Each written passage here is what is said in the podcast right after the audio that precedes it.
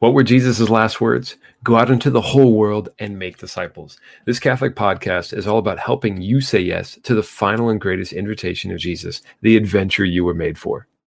Together, let's explore what business, education, organizational leadership, popes, saints, and scriptures say about fulfilling the Great Commission. So, welcome back, everyone. Glad you're here with us. I'd like you to think for a moment of one of those times in your own professional life when you didn't have a clear purpose for what you were doing. Maybe it was at work, or maybe it wasn't at work, it was just at home and you were working on a project and you didn't really know where to begin or how to start or what to do. Or maybe you had an employer who didn't have a vision and clear purpose. If you remember correctly, it was probably very frustrating to work for them because if you don't know what you're trying to accomplish, it's almost like you can't do anything. You definitely can't do anything uh, well because we all need targets. We need something to shoot for. So, what we are talking about today is how we solve the problem of not having a clear goal to shoot for. And that problem is a ministry plan. So, Justin, in what are some of the problems with not having a clear mission, especially in ministry? Yeah, so I think what can happen is if you don't have a clear mission, you just start getting busy and running really fast, but you don't know where you're going. And you want to look busy. You want to make sure you're pleasing other people, but really you're going around aimlessly. And you can get a little frantic and you can get anxious too because you never know if you really hit the bar. And Dan, I think in our book, we, you know, we used a great analogy of going on a road trip, right? If you're going, if you're getting in the car and you don't know where you're going, you're, you're of course you're going to get lost because you have no idea where you're supposed to be heading. Um, and also, if you don't have a, have a plan, like we're going to talk about today, you don't know how to get there.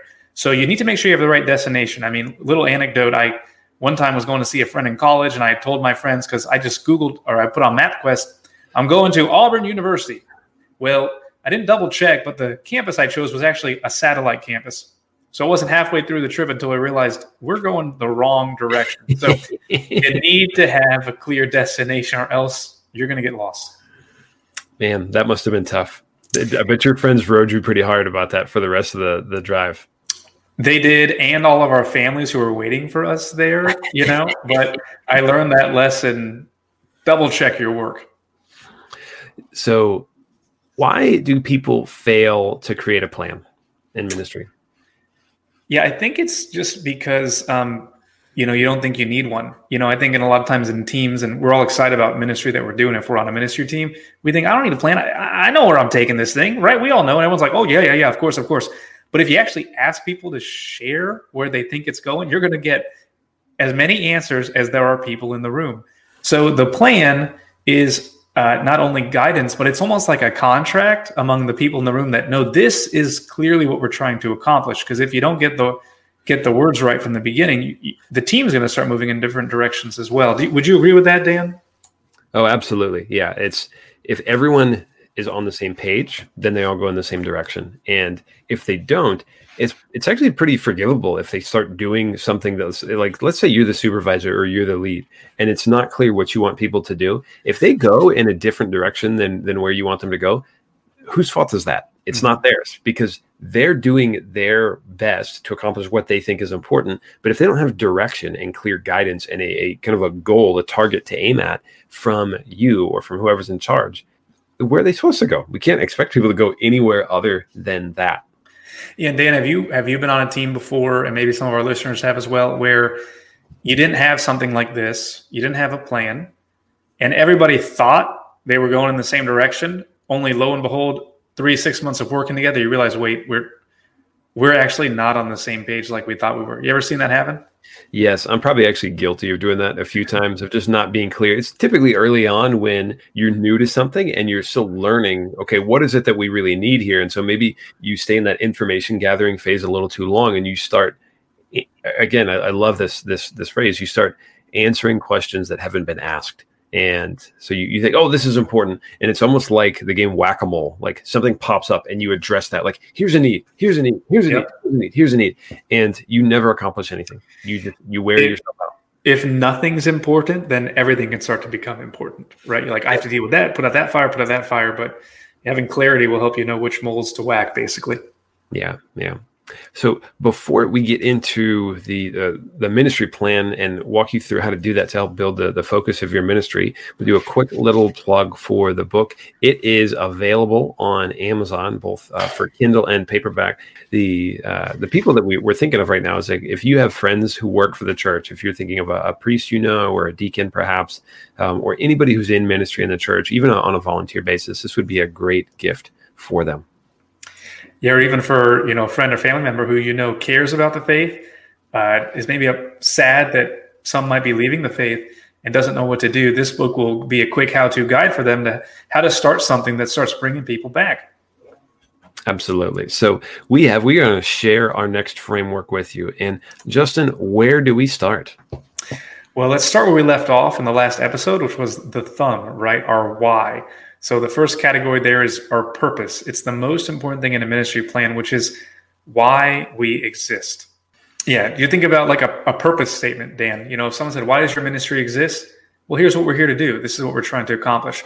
It's similar, you know, you might also call this a mission statement, purpose or mission statement, but why does your ministry exist? It's basically answering the the thumb, the thumb question, you yeah. know? Yeah. You, you can go straight from the five W's into this framework next. That's why they're sequential in the book as well. Yeah. So if you are if you're unclear why you exist, it's time probably a good time to go back to the the five W's, look at that hand, and just take 30 minutes. I think you'll be able to come up with probably some really really good answers of why you exist and then it's great to collaborate especially if you're working in a team or to bring that to your supervisor or to other people and say hey here's what i've come up with and I, this can actually be a little paralyzing i think people often they get started on this and they uh, perfection keeps them from getting to the the finished product. So it's okay if it's imperfect. Like just get something that's passable and then, you know, print it on a piece of, of printer paper, put it on the wall and say, okay, when I get that really the way I want it, I'm going to frame it and, and have it up there for good. But for now, it's okay to be a rough draft because even the rough draft is better than having nothing. Exactly. I mean, that goes back to the iterative, you know, model we talked about before write something and start using it and you can refine it later. Yeah. So the what's our next step justin?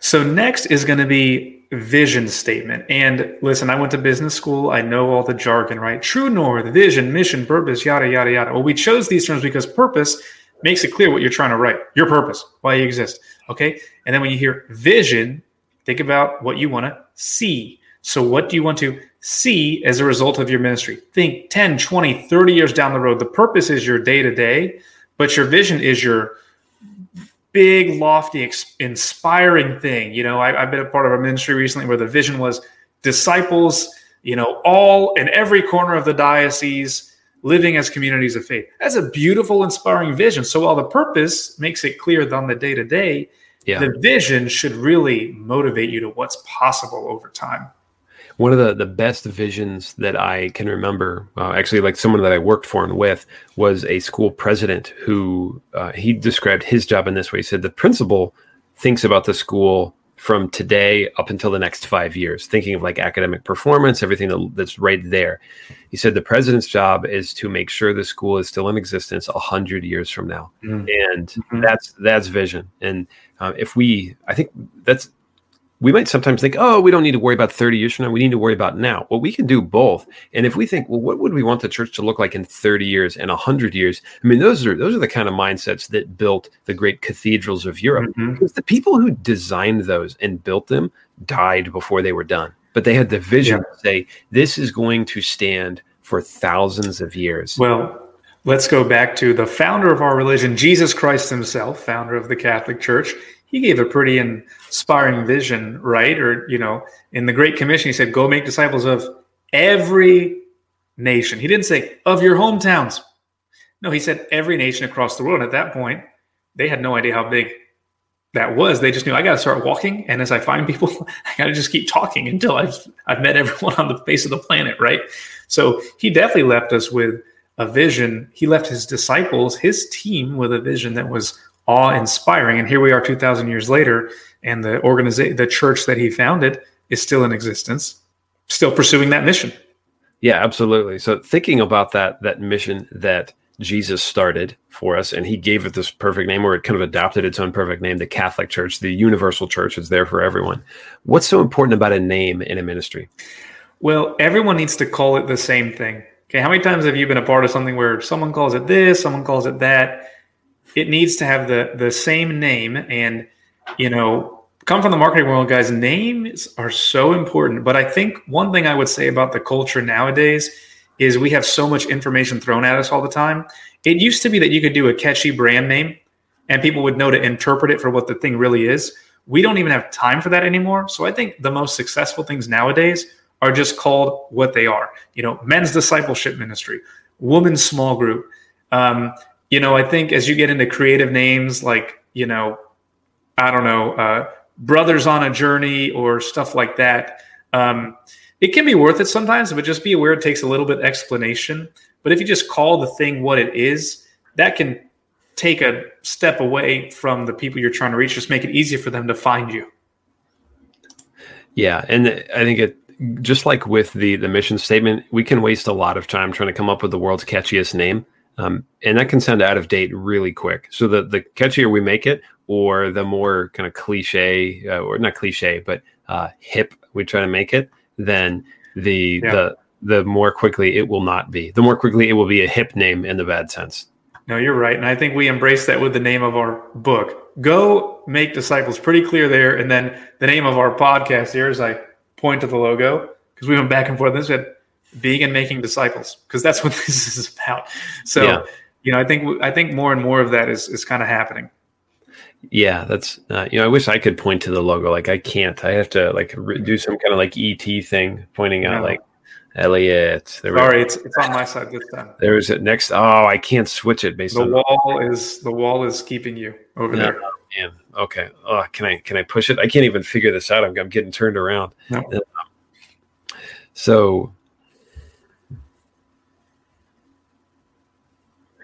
All right. So one of the next things on there is goals. And so how do goals fit into developing ministry plan and how do we do those correctly so that they're not so small that they're they're just like not really moving the needle at all and they're not so big that they're actually attainable. Yeah, so goals are like mile markers along the journey, right? So in as I was going on that trip to what I thought was Auburn, right? Uh, if I'd been going to the right Auburn campus, uh, I could have had checkpoints, you know, hey, we hit the Florida state line. Hey, we hit the Alabama state line. That's how you know you're on track to your destination. So the goals help you know that you're on track towards achieving your vision, right? So you really need them. And we use the acronym everybody uses because why reinvent it? It works great. SMART, right? So the the the words we chose for were specific, so it's clear what it is, measurable, so you know when you've hit it or not. Specific, measurable, attainable, because it got to be something realistic without setting the bar too low. Then relevant. I love that we chose relevant because it's got to be aligned with your mission. And then T is time bound because, say, on that road trip, I knew I should have hit Florida by 4 p.m. Right? If I if it was 6 p.m. and I hadn't hit Florida's state line yet, I would have known something was wrong. So basically, the goal is keep you on track towards your vision. Yeah, and I, would say among my favorite in there are is probably um, specific because it's really, really. If you're going to spend time whittling anything down, it should be here. Specific to make sure that we are we're clear on what we're trying to do so that we know what success looks like and we know what failure looks like because we don't want to accidentally stumble into failure because we weren't clear about what we were trying to do. And the next one is relevant. This one I think is is perhaps one of the, the easiest ones to go astray on. And I'm not sure why. I haven't put a lot of thought into that. But one here's one thing I'm thinking of. So with respect to um, catechesis, like children's catechesis, it's pretty common to have a some kind of test where we assess children throughout the year of how much they've learned. And there are companies that charge a lot of money to measure this. So there, I mean, there's like paper and pen tests, or you can go online, and we're talking tens of thousands of dollars to do this. And we have to ask ourselves, what do those tests measure? And are they measuring something that's connected to our mission? In other words, when we find out what those tests tell us, does that let us know that we're succeeding anymore? or does it help us do our job better? And with with those tests in children's catechesis, I believe they do not. I don't think they're helpful because they tell you how much someone knows. But I mean, this is right from scripture. Like, I mean, St. James, even the devils believe or the devils have faith and they're not necessarily the like, or not necessarily, they are not disciples of Christ. And so what we're not trying to do is create little encyclopedias. I, I, think that's actually a little bit of a reincarnation of the Gnostic heresy mm-hmm. that salvation comes from knowledge. That's not our faith. Salvation comes from Christ, not knowledge. Now, of course, it's wonderful. It's beautiful to know everything about God's created world, and that's that's where the university system came from because of the great love of truth that the the medieval Christians found in the world.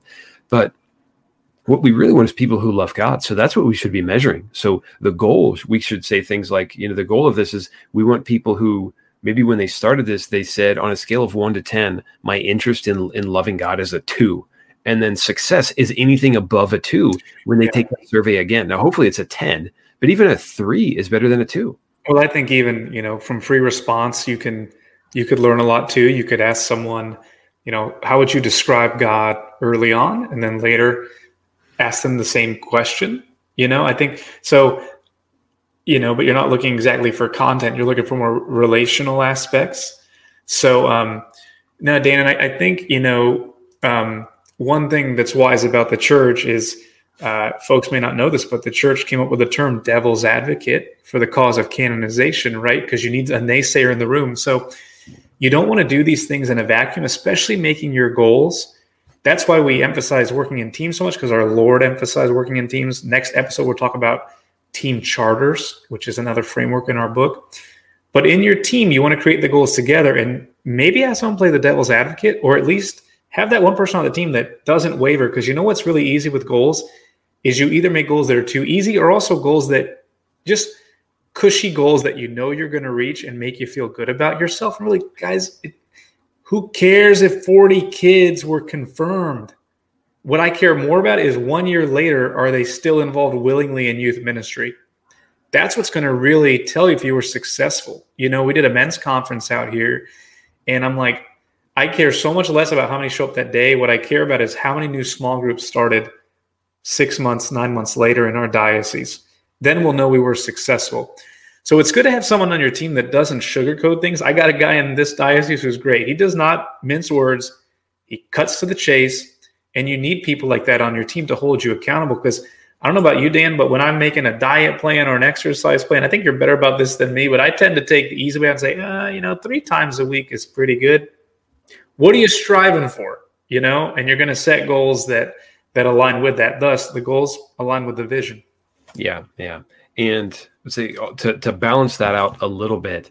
Um, the, and this kind of gets into that that last point. Um, when we're starting, so we might have these great goals. So if we're thinking like a 30 year vision, um, again, don't overestimate what you can do in one year and underestimate what you can do in one and underestimate, especially what you can do in 30. Um, but when it comes to launching, a good thing to keep in mind is, and you introduced this to me, Justin, was minimum viable product. Can mm-hmm. you share a little bit about what that means? Yeah, I spent some time working in IT consulting, but when you have a new IT product you're developing, uh, you have someone typically in agile methodologies. This is a form of developing software that's called the product owner. They they harness the vision of what this thing can do. So, for example, say you were developing a new computer program that could track the weather. Well, the product owner might say, "Okay, I want it to be able to tell me the humidity, the the temperature." Um, you know, all these wonderful things, have a storm and weather radar and all these wonderful things. But you need to decide what's the MVP, the minimal viable minimum viable product to get to market. Because you could have every bell and whistle you wanted, but you need to know, hey, if I had to just get this thing out the door to customers, what's the what what's like the must-haves? And that will keep you focused and also know when, let you know when you've arrived. But also, as you go through any plan, and you know this, Dan, everybody knows this, you run into bumps, things that weren't expected.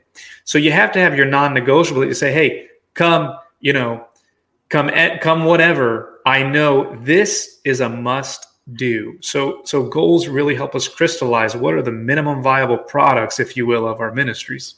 Yeah, absolutely. So yeah, I remember even when we were we were planning this, we we kind of had all of these grand ideas, and we said, okay, now let's focus. Like, what's the the main thing we need to do? And it was really just the book and the podcast. We said, let's just. Well, the other thing too is you and I really want to do the podcast. Like we, we knew we had to write the book. We were like, oh, we really want to do a podcast, but we had to take ourselves back. Like, and we were like, okay, finish the book first. It was almost like when you finish the book, you have permission to start the podcast, yeah. right? So, so that can happen too. Is you prioritize your goals too, right? You should just have twenty goals and say these are all our goals. Yeah. Keep it to like three to five goals, but also have them prioritized because you want to even looking at those three to five. I bet you if you really pressed each other, you'd say, well, we have three to five, but really those one or two are the essentials. So you want that clarity. Absolutely. You know, I think if, like you said earlier, if everything's important, nothing's important. So, like, if you have more than three to five goals, then like condense some of those and drop them down, um, because otherwise you're just not. That's a good exercise as a team. Force force your team. Say, okay, guys, if we had to get rid of one goal, what would you pick?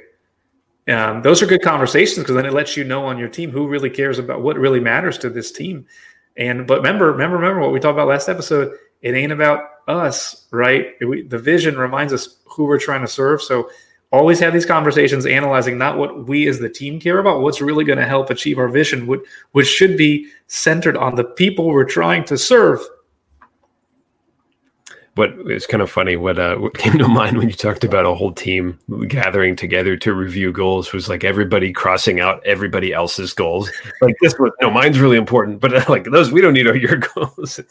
Doesn't that happen in teams? Well i recommend teams should be odd numbered because so, some sometimes things just do come down to like a vote. And that's the catholic virtue of obedience you know that whoever is the chair you know you just sometimes you have to have that veto power on things um, and that, and that's that's the beauty of our faith and, and obedience that you know from the pope to the bishops to the priests. Because imagine if everybody got to pick the goals and everyone was running after different goals you'd look like a mess. So you do need you do need a little bit of structure there from top down.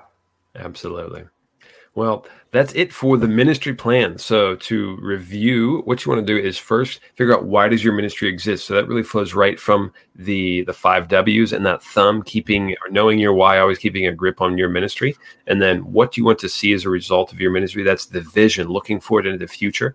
And what will everyone call your ministry? Your name. Be consistent and make it easy so that everyone knows who you are and you can begin building that identity. Uh, next, pick some goals, three to five what are the, the key areas you can always readjust these later but these should be directly tied in to your purpose. So if they are not relevant to your purpose get rid of them and make new goals. And then finally uh, just come up with a plan for how to begin and, and figure out what is the minimum viable product. You can always add in phase one phase two phase three phase four uh, but come up with a minimum minimum viable product and launch Absolutely, Dan. So, folks, if you like what you heard today, if you think it's helpful to you, uh, please share with others involved in ministry or that are interested in ministry. And also check out our book. It has all these frameworks um, and, and deeper explanations on these things. And it really is a quick how to guide and something you can walk through to check on the health of a current ministry or when starting something new. So, uh, the book is Go Make Disciples, available on Amazon as paperback and Kindle. And we also ask you please leave us a review on the podcast or on the book. And if you leave a five star review, please leave a comment or question there, and we'll be sure to address it in a later episode. Yeah, we would love to love to handle any questions you have. So pop them right in there with your five star review. God bless.